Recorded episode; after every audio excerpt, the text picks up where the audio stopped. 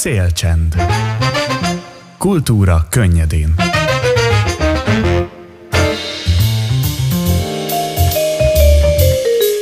Sziasztok! Ismét ez itt még mindig a Szélcsend, az Erdély ef emen, én pedig Bugnár Szidi vagyok. November másodika van, csütörtök, tizenkét óra és tizenegy perc, és hát ahogy ígértem, két vendégem is van, itt ül velem szemben a stúdióban Patkó Éva rendező és Hatházi András színész, akikkel az Alternatív Nemzetközi Rövidfilmfesztiválon szombaton délután sorra kerülő színházi bemutatóról fogunk beszélgetni a következő percekben. Őket köszöntöm most nagy-nagy szeretettel. Üdvözlöm a hallgatókat! Mi is szeretettel köszöntünk mindenkit, sziasztok! Nos hát Éva, hozzád szólok először, hiszen a Havi Dráma idén tíz éves, és kétezer-tizenháromban felolvasó színházi mozgalomként indult el. Mihály Mihailov hogyan győzi le Barbie a világválságot című drámájának bemutatójával a te rendezésedben? Hát mi változott az elmúlt tíz évben? Hát azon kívül, hogy minden, és a nagyfiam tíz éves lett közben. Ezzel lehet, hogy, hogy mindent is elmondtam. Hát mi, mi úgy indultunk, hogy egy, egy drámát mutatunk be, pontosabban ezt, mert azt éreztem akkor tíz évvel ezelőtt a, az akkori szervezőtársaimmal együtt, hogy valahogy a, a romániai társadalmi problémákról is beszélnünk kellene, és ezek a fajta drámák akkoriban, mondjuk ez lehet, hogy nem sokat változott azóta, de hogy, hogy nem igazán kaptak teret intézményes keretek között, kőszínházakra értem főként. És akkor mi a, a G, G Caféban mutattuk akkor ezt be. Ez a kétezer-nyolc kétezer-kilences gazdasági válságból ihletődött, illetve hogy a, hogy a nyugati, de főként a kelet-közép-európai romániai társadalom ezt hogy kezelte. És... hát ez, ez volt akkor az a, az a, a dráma.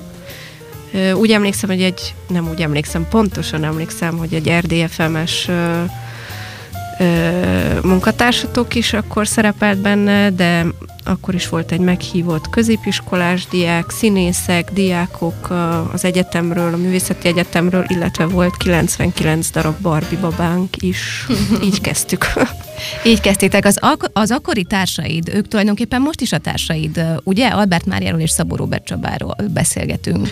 Fülöp Tímea és Takács Zoltán, Taxi a beceneve, velük indítottuk, uh-huh. és Szabó Róbert Csabával, tehát négyen indítottuk a Havi Drámát, de ezt mondom, az első eladás után beszélhetünk uh-huh. arról, hogy indítottuk, mert a, a, visszajel, a nézői visszajelzések annyira jók voltak, vagy annyira biztatóak, hogy akkor gondoltuk, hogy megpróbálunk még egyet, és még egyet, és aztán így lett ebből egy hosszú távon való gondolkodás. Tehát az elején csak előadásról előadásra gondolkodtunk, de rá, rájöttünk, hogy jó hosszú távon gondolkozni, mert erre van igény, és később csatlakozott Albert Mária, illetve mindig egy-egy egyetemi hallgató, vagy most éppen doktorandusz is benne van a csapatban. Most Kelemen Rolanddal egészült ki a csapatunk. Régen Szabó Eszter, vagy Nagy Sári, ők is csapattagjaink voltak, akik segítettek a szervezésben, mindennek a kitalálásában. Felolvasó színházi mozgalomként indult, az nagyon fontos szerintem kiemelni, hogy mindig kortárs szerzők, kortárs drámái kerülnek bemutatásra. Én igazából kíváncsi vagyok, hogy mit gondolsz te, hogyan határoznád meg te a felolvasó színházat, hiszen azért erről szakmai körökben állandóan zajlanak a viták, hogy mi a felolvasó színház és mi nem az. Annyit azért biztosan állíthatunk, hogy a szöveg a fontosabb, a hangsúlyosabb. Hát az, hogy mi a felolvasó színház, igazából én mai napig nem tudom, de pont, pont ez a nem tudás adott egy nagyon-nagyon jó keretet és egy nagyon jó szabadságot arra, hogy kísérletezni tudjunk különböző formákkal, illetve levette rólunk azt a terhet, hogy nekünk most előadást vagy produkciót kell létrehozni, hanem tényleg a szövegre koncentráltunk, de óhatatlanul mindenki a színházból érkezvén, vagy a munkatársaink, hogyha jöttek, nem tudom, zenészek, vagy akár táncos is fellépett már havidrámás előadásban, ők is a színházhoz viszonyultak, tehát színházi módszerekkel dolgoztunk, de, de pont emiatt lehetett kísérletezni, úgyhogy nem, erre nem tudok választ adni, de azt hiszem, hogy ez a tíz év, ez nagyon jó volt arra, hogy akár a nézők, vagy minden egyes meghívott közreműködőnk ezen el tudjon gondolkozni, hogy mi, mi is. Nem csak a felolvasó színház, hanem maga a színház, azt hiszem. Te is mondtad, hogy kezdetben a G Caféban voltak a Havi Dráma bemutatói, változott a helyszín, most már nem annyira fordultok elő a G-ben. Miért változott? Hát... Ö... egy, ugye változtatni főként mű, művészi, művészi tevékenységben mindig jó, vagy mindig kell, mert frissességet is ad, meg perspektívát is tudsz váltani.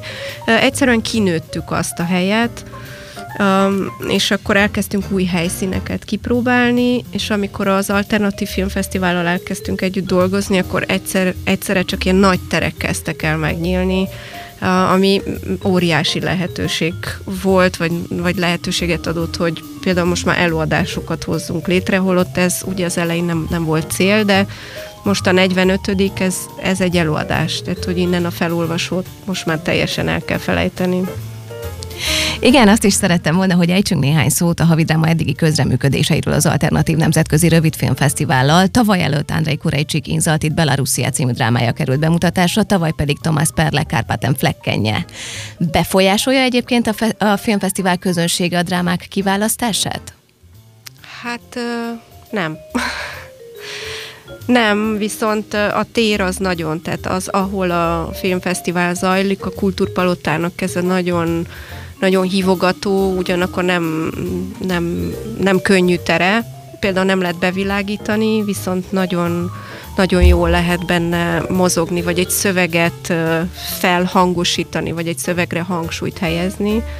Erre nagyon-nagyon jó a Kultúrpalota nagy, nagy színpada, de a kisteremben is dolgoztunk, a Kárpáten-Flecken például ott mutattuk be, és a fesztiválnak, illetve ezeknek a nagyobb tereknek köszönhetően a nagy, nagy szereposztással is lehetett dolgozni. Mind, mindkét általad említett előadásban fellépett az Eufónia pedagógus kórus, és egy negyvenkét tagú női, női kórus, fantasztikus jelenléttel, de hogy igen... Idén is szerepe van a zenének, de erre egy picit később térünk majd rá. Beszéljünk először egy picit az idei bemutatóról. Patrice Pavis Ványa és Ő című drámája alapján készült az előadás, és hát már te is mondtad, hogy ez egyáltalán nem felolvasó színházi. Mi ennek az oka? Hiszen, ha jól emlékszem, tavaly még, még azért szöveggel a kézben uh, ment a Kárpáten-Flecken. Hát az biztos, hogy most is a, a szövegen... van a hangsúly olyan szempontból, hogy nem, nem, nem, nem játsszuk túl, vagy nem mozogjuk túl, vagy nem, nem díszletezzük túl, tehát nyilván színházi eszközökkel dolgozunk. Um, hát nem tudom, most, most, most így jött, hogy, hogy ez most ennek egy előadásnak kell lennie. Tehát van ilyen, hogy reggel fölébred az ember, vagy éjszaka fölébred az ember, és tudja, hogy na ezt akkor így kell csinálni. Én ezekre szeretek hallgatni, de nem mindig tudom feltétlenül megmagyarázni, hogy most ez ezért vagy azért született meg bennem. De nyilván az első két előadásnak köze van ahhoz, hogy most már ebben a formában vagyunk jelen. Előadásilag a fesztiválon, vagy egyáltalán így működik most ez a szöveg. Nem, nem is hiszem amúgy, hogy szöveggel a kézben ez működne, legalábbis abban a formában, amiben mi dolgozunk. kétezer-huszonegyben az u á er té Press és a Lektor kiadó gondozásában jelent meg az a Patrice Pavis drámakötet, amit te fordítottál magyarra, Éva, és ennek a címe Öleljük meg egymást. Ebben szerepel a Ványa és Ő című dráma is. Mit kell tudni még erről a kötetről, és idén miért erre a szövegre esett a választás? Hát ez teljesen fordítva volt. Ez úgy volt, hogy én elolvastam ezt a szöveget, és akkor tudtam, hogy én ezt meg szeretném csinálni. Meg is kerestem még annak idején Andrást ezzel a szöveggel, ami egy nagyon-nagyon hosszú szöveg amúgy, úgyhogy Akit, akit érdekel, hogy mondjam, a szöveg egész, nagyon ajánlom, hogy olvassák el. Ez egy hatvan oldalas szöveg, tehát mi ennek a nagyon kis szövegileg nagyon kevés részét használjuk, de szerintem minden, ami a szövegben benne van, a mi előadásunkban is, is ott van, jelenlétileg mindenképpen.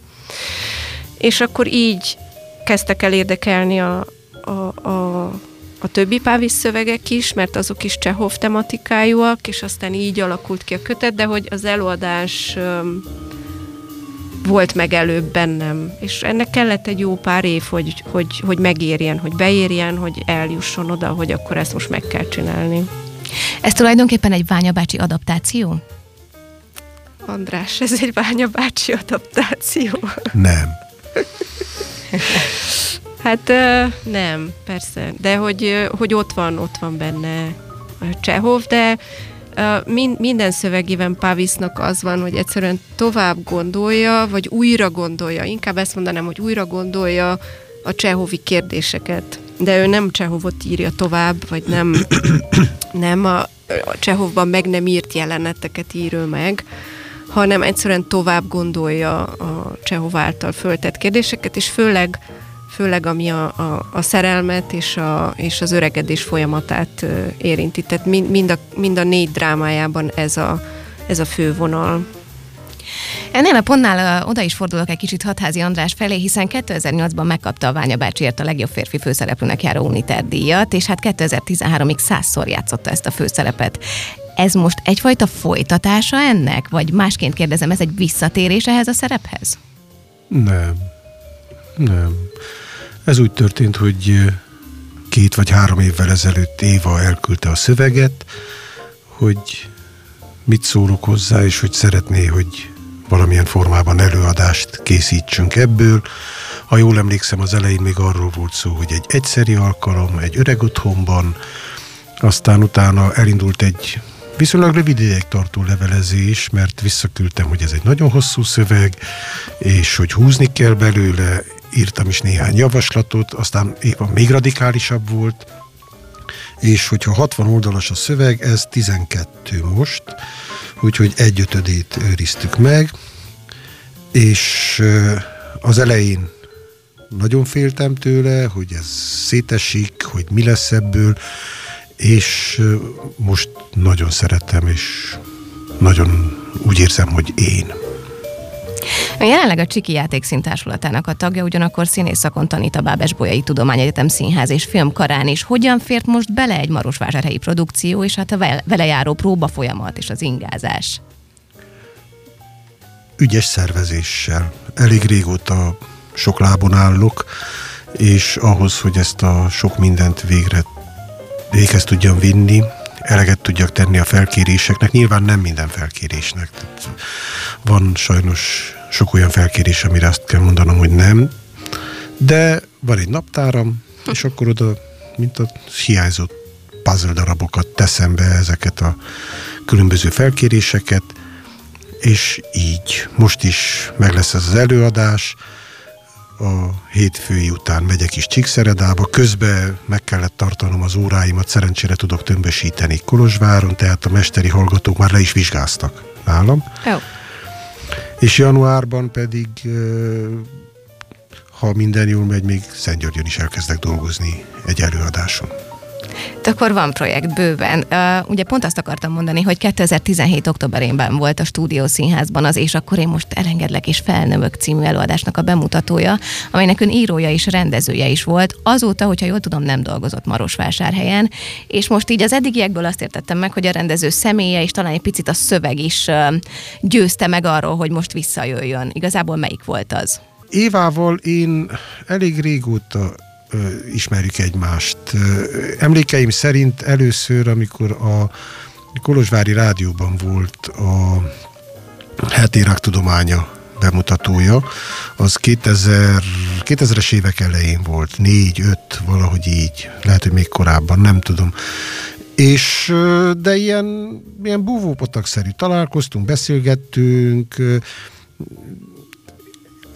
inkább azt mondom most ebben a pillanatban, mert Éva itt ül mellettem, de ha Pavis ülne itt, akkor lehet, hogy azt mondanám, hogy az ő szövege nem igaz, az csak hülyeség volt. De euh, Éva volt az, aki meggyőzött, hogy vágjunk bele, nézzük meg, mi lesz belőle. Az előadásban ketten játszanak Monica Risteával, aki a Marosvásárhelyi Nemzeti Színház Liviu Rebreanu társulatának a színésznője. Ez az első alkalom, hogy együtt dolgoznak? Igen. Monikával ismertük egymást régóta, személyesen nem találkoztunk, láttuk egymást színpadon, tudunk egymásról, ez az első alkalom, hogy játszunk együtt. Na és hát milyen volt a próba folyamat? Ugye itt mindkét nézőpontra kíváncsi vagyok, hiszen Monica Ristea román színésznő, de tavaly már a Kárpátenfleckenben is játszott magyarul, illetve javítom, magyarul is. Hát főként a német cipszer tájszólásban kellett játszania, ami, ami nagyon-nagyon nehéz volt, tehát azt a szöveget megtanulni. Igaz, hogy a szöveg ott volt a kezében, de hát neki ezt kívülről kellett tudnia ahhoz, hogy, ahhoz, hogy játszani tudjon. Azelőtt már dolgoztunk együtt, és magyarul is többször um, játszott. Mi is volt a kérdés? Hát, hogy milyen volt a próba folyamat, és igazából arra térjünk ki, hogy akkor most teljesen magyarul zajlik-e? Hát a, a nyelvet a színházban szerintem mindenképpen valahogy el kell emelni, vagy távolítani ahhoz, hogy színházivá tudjuk tenni. Tehát, hogy ha itt akarunk lenni, itt és most, az nem azt jelenti, hogy civilen vagyunk ott a színpadon. Tehát ehhez valami színházi eszközt uh, én legalábbis mindig szeretek keresni, és az, hogy azt, hogy valaki nem anyanyelvén beszél egy nyelvet, és úgy kell itt és most jelen legyen, az egy számomra egy nagyon-nagyon, azon kívül, hogy nagyon szeretek Monikával együtt dolgozni, um, nagyon jó kulcs ahhoz, hogy mondjuk a szerelem nyelvét, ezek ilyen nagy szavak, de valahogy ezt nem tudom, meg, meg kell próbálni megfogalmazni, hogy színpadon is meg, meg tudjuk fogalmazni. Illetve a, a, visszakapcsolnék még a, az András által mondottakra, hogy, hogy az, hogy ez tulajdonképpen kettő éve indult el, az, az biztos nagyon fontos ennek az eladásnak a, a létrejöttében, hogy meg nyáron is dolgoztunk, tehát hogy ez nem egy ilyen gyorsan utolsó pillanatban, vagy a Havi Dráma kömen erre is jó volt, hogy ha szükség két év, hogy megcsinálj egy előadást, akkor két év alatt csinálod meg. Tehát nem csak öt heted van, vagy hat heted van, mint egy intézményes rendszerben. Úgyhogy ez, ez, a, ez a két év, ez, ez szerintem kellett is, hogy, hogy most ilyen, hát egész nyugodtan tudunk itt ülni a mai próba után. Legalábbis nekem ez egy nagyon új érzés. Hogy, hogy nyugodtan tudok itt ülni, pedig holnap után bemutató. Akkor, ha jól értem, a szöveggel való munka már kettő évvel ezelőtt elkezdődött, és a javaslatok és a módosítások. Mikorra lett végleges a szöveg? Hát az is elég, viszonylag elég hamar vég, végleges lett, és uh, akkor találkoztunk már a nyáron is, Kolozsváron is, Vásárhelyen is, uh, elkezdtünk dolgozni vele, megszólalt, tehát amikor Egy, egy dolog, hogy a, hogy a szövegen sok munka van, de amikor a színészek megszólaltatják, tulajdonképpen on, onnan születik meg a következő szöveggel való munkafázis, hogy az, ahogy megszólal, az a szöveg, azon még mit kell bővíteni, vagy dolgozni, vagy uh, mert ez egy teljesen új dimenzióba hozza, hogy nyelve lesz és teste lesz annak a szövegnek. Azt meséltétek, hogy Andrást már kettő évvel ezelőtt megkerested ezzel a szöveggel. A női főszereplő is ennyire nyilvánvaló volt? Egyértelmű?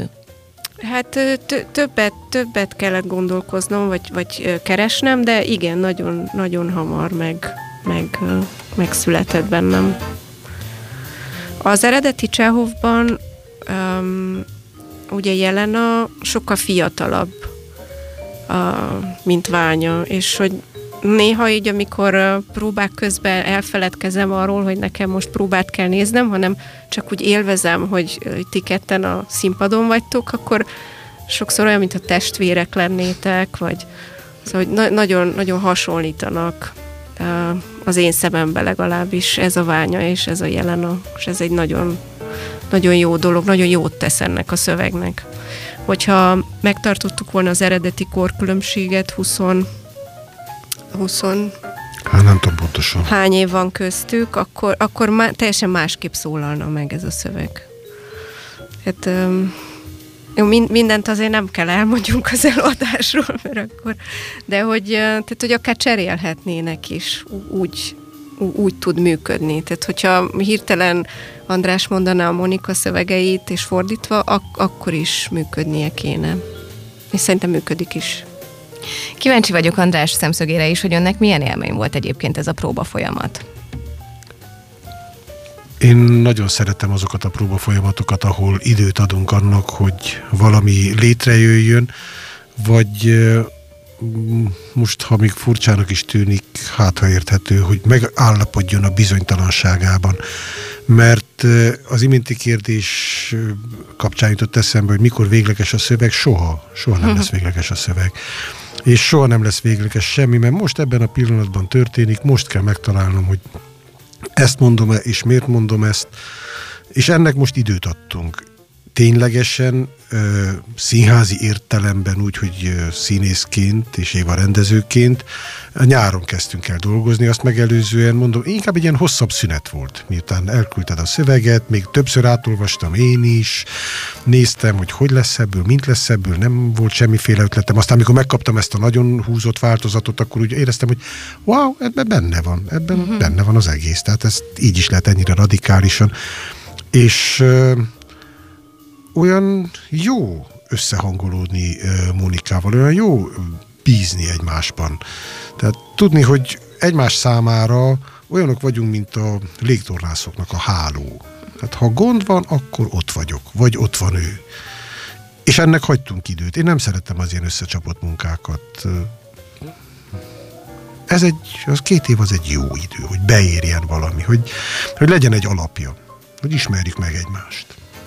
Igen, Láng, Láng Zsolt dramaturggal mi sokszor összeolvastuk, vagy, vagy a szövegen dolgozva egyre rövidítettük és rövidítettük, és megszólaltattuk. Nyilván a mi hangunkon nem úgy szól, mint a színészek hangján, de hogy, tehát, hogy addig tudjuk um, sűríteni, inkább ezt mondanám, ez a meghúzni olyan, mint a megbántanál egy szöveget, de én tényleg azt érzem, hogy mi nem bántottuk meg ezt a szöveget, csak egyszerűen sűrítettük, A, a, a lényegéig, a magváig, és hogy ehhez is kellett ennyi idő, hogy, hogy, hogy a dramaturgok közösen tudjuk sűríteni, sűríteni, sűríteni, amíg, amíg tényleg csak ennyi szóra van szükség.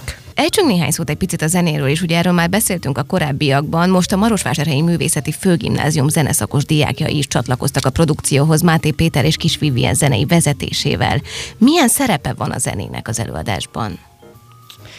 Hát úgy emlékszem, hogy fe, feltettem egyszer nektek a, a zenét, hogy mielőtt átküldtem volna, vagy szóltam volna, hogy hallgassátok a Verdiem Messa de Requiem című ópuszáról van szó. A, ennek részletei nyilván a, a gyerekek um, um, számára van átírva, hogy ők ezt tudják eljátszani a különböző hangszerekkel, de hogy hát a zene az ők, vagy bennük van, vagy hát valahogy így tudnám a zenét megfogalmazni, de az, hogy az, ahogy a nyolc gyerek megszólaltatja, az, az annyira gyönyörűen működik a, a felnőttek világával, vagy a Jelena és Ványa világával, de hogy, hogy igen, ez, ez is ők, a zene is ők, belőlük van, belőlük jön, hozzá viszonyulnak. Um, tehát a zene bizonyos pillanatokban hangzik el, de ők biztos, hogy végighallják magukban ezt a zenét. Mióta van a próbákon zene, és mennyit változtatott a színészi hozzáálláson a zene jelenléte a próbákon például? Ö, azt hiszem, hogy az ezt megelőző próbán jöttek először a gyerekek, talán. Tehát elég későre kerültek be, nyilván, hogy ők iskolába járnak, egyéb elfoglaltságuk is van, meg meg is kellett tanulják ezeket a zenei részleteket, betéteket, és változtat. Nem tudom megmondani, milyen irányban változtak a dolgok. Én úgy vagyok, hogy bármi változtat, ami abban a térben megjelenik, ami történik, az mind van. És nekem ahhoz viszonyulni kell. És viszonyulni kell úgy, ahogy abban a pillanatban történnek bennem a dolgok. Ennyit tudok csak mondani, hogy változik. Uh-huh, uh-huh. A gyerekek is nyáron kezdtek el dolgozni, meg a két zenei vezető elég sokat dolgozott velük, illetve a, a tanáraik is, a saját hangszertanáraik, akik nem tudom, most valószínűleg tanítanak és nem hallják, de akiknek tényleg külön köszönettel tartozom, hogy külön még foglalkoztak a gyerekekkel.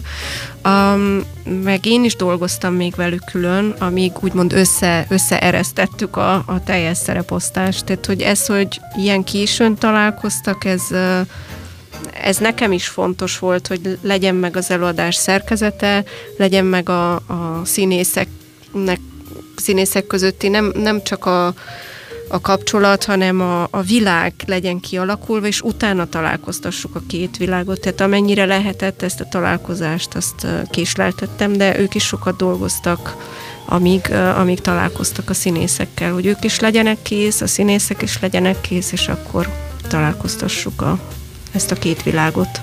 Mi a helyzet egyébként a díszlettel, jelmezekkel? Ugye azt látom a, az előadás leírásában, hogy Mihály Katalin jelmeztervezővel dolgoztatok.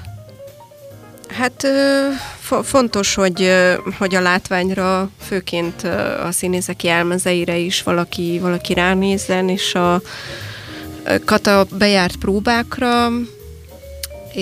Én nem szoktam, vagy, vagy igyekszem nem megmondani, hogy én hogy képzelem el, mert akkor hát akkor az nem egy közös munka, hanem inkább az irányokról, vagy a szándékokról beszélni, és hogy ő egy nagyon-nagyon jó javaslattal jött. Ennél többet azért nem mondanék, mert szerintem az előadásban kell ezt megnézni, de hogy ma is Kata ott volt próbán, tehát hogy amikor pedig a Művészeti Egyetemen fogjuk játszani az előadást, akkor valamelyest már díszlete is lesz az előadásnak, tehát az is az ő, az ő munkája, az ő az ő hozzájárulása ehhez a közös munkához. A bemutató a Kultúrpalota nagytermében lesz szombaton délután negyed öttől. Milyen korosztálynak ajánljátok ezt az előadást? Kiket szólít meg? Hát a társasjátékokon szoktak írni ilyesmit, hogy nullától kilencvenkilencig. Na valami ilyesmi. Igen, igen. Tehát nyilván a fiatalabb vagy nagyon fiatal közönséget, mint például a pont a színpadon zenélő gyerekeket valószínűleg nem a szöveg fogja meg, de az a színészi játék, vagy a vetítés, vagy ez a rész mindenképpen. Én abszolút mindenkinek ajánlom, ez nem... Míg előadások, amiket említettél, kifejezetten nem tudom, tizenhat pluszosok voltak, vagy itt szerintem ezt abszolút bárki megnézheti. Nagyon kíváncsi vagyok arra, ugye, ugye te mondtad, hogy, hogy előbb fogott meg téged a szöveg, és, és aztán el is döntötted, hogy te szeretnéd megcsinálni, hogy, hogy mi az ebből a szövegből, ami téged erre motivált? Hogy igazából melyik része érdekelt ennyire, vagy, vagy mi a mondani valója, ami ennyire megfogott, hogy, hogy már ugye kettő évvel ezelőtt elkezdődtek az egyeztetések erről? Hát ez na- nagyon röviden úgy tudnám megfogalmazni, hogy az, ahogy Csehov kapcsán, Pavis a saját szövege kapcsán a szerelemről beszél, gondolkodik, tovább gondolkodik, kérdéseket tesz fel. Ez, ezt tudnám így. És ehhez képest, András, önnek? Én is ezt szerettem meg benne. Ugye Ványaként azért egy csomó kérdés felmerült bennem, ami az előadásban nem hangzik el. Nem hangozhatott el, és itt most egy részét körbe tudom járni. Uh-huh. Nos, hát november hatodikán itt lesz Patrice Pavis is, akkor ismét színpadra kerül az előadás. Mit kell tudni még erről az alkalomról? Illetve javítom magam, már most itt lesz, de csak meg fogja nézni a bemutatót, és akkor hatodikán talán egy közönség találkozó is lesz. Igen, a hatodikán, ez egy hétfői nap, hatodikán este hattól fogjuk játszani a Marosvásárhelyi Művészeti Egyetem stúdiószínpadán, úgyhogy akkor ez itt a meghívó helye is, ugyanakkor akkor szeretettel várunk mindenkit, aki esetleg szombaton nem, nem tud jönni, és utána fél nyolctól lesz a... a szerző és az alkotók fogunk beszélgetni. Hát én nagyon-nagyon kíváncsi vagyok erre a beszélgetésre. Ezt Albert Mária fogja moderálni, és hát a szerző akkor fogja másodjára látni, de az előadás valószínűleg a tér miatt ugye különbözni fog, tehát ugyanazt az előadást játsszuk, de, de azért a, a terek mindig meghatározzák azt, hogy mit és hogy. Mm. Igen, ezt kell a hétfőiről, a hétfőiről tudni. A szerző azt már tudja, hogy az egyötödétől megváltatok a szövegnek? Ö, hát e- ezek, ilyen, e- ezek ilyen számok, és hogyha ilyen számokban gondolkodunk, akkor ez lehet, hogy nem is hangzik jól. A szerzőnek teljes bizalma van a, a, a munkánkban, és hogy ez a, ez a bizalom egy óriási felelősséget, persze nagy szabadságot is ad, de egy óriási felelősséget is ad. De bennem legalábbis nincs meg egy ilyen megfelelési vágy, hogy jaj, vajon tetszik-e neki, vagy sem. Pont azért, mert nagyon nagyon tisztelem, és, és, a, és a bizalmát tiszteletben tartom, hogy akkor, tehát hogyha megbízik bennünk, akkor nekem nem kell már azzal foglalkoznom, hogy vajon ő mit szól, meg egyetérte, meg... De mindig érdeklődött, hogy, hogy hogy mennek a próbák, üdvözölte a színészeket, remélem sose felejtettem el átadni. Uh, illetve az, hogy, hogy Zsolttal, a dramaturggal ennyire szabadon tudtunk a, a szöveggel dolgozni, és ilyen sok időnk volt, hogy, hogy, hogy a, a hosszú hatvan oldalas szövegnek tényleg a lényegét meg, meg tudjuk tartani, ez is, ez is fontos volt abban, hogy ez a szöveg most így néz ki, vagy így. A zene az nem volt benne a szövegben, mert a zene is része nem csak az eladásnak, hanem a mi szövegváltozatunknak is. A, tehát az új, az új lesz, gondolom, a szerzőnek is. Hát kíváncsian várjuk ezt a közönség találkozót, szerintem mindannyian. Kíváncsi vagyok még, hogy vannak-e már fix alkalmak a, a negyedikei és a negyedikei bemutató és a hatodikai előadáson kívül, amikor tudjátok, hogy játszani fogjátok még ezt az előadást? Decemberben. Decemberben lesz, december negyedikén lesz még egy előadásunk, és valószínűleg idén ennyi, ennyi lesz, és utána majd, majd huszonnégyben folytatjuk, de azt, azt arról még nem tudok semmi részletet mondani. Tehát december negyedike. A, és összesen tíz előadás uh-huh. lesz. Mindezt gondolom a Havi Dráma Facebook oldalán és felületein azért követni tudják majd a hallgatók. Mindig kiszoktátok írni, és eseményt szoktatok létrehozni ezekről az alkalmakról.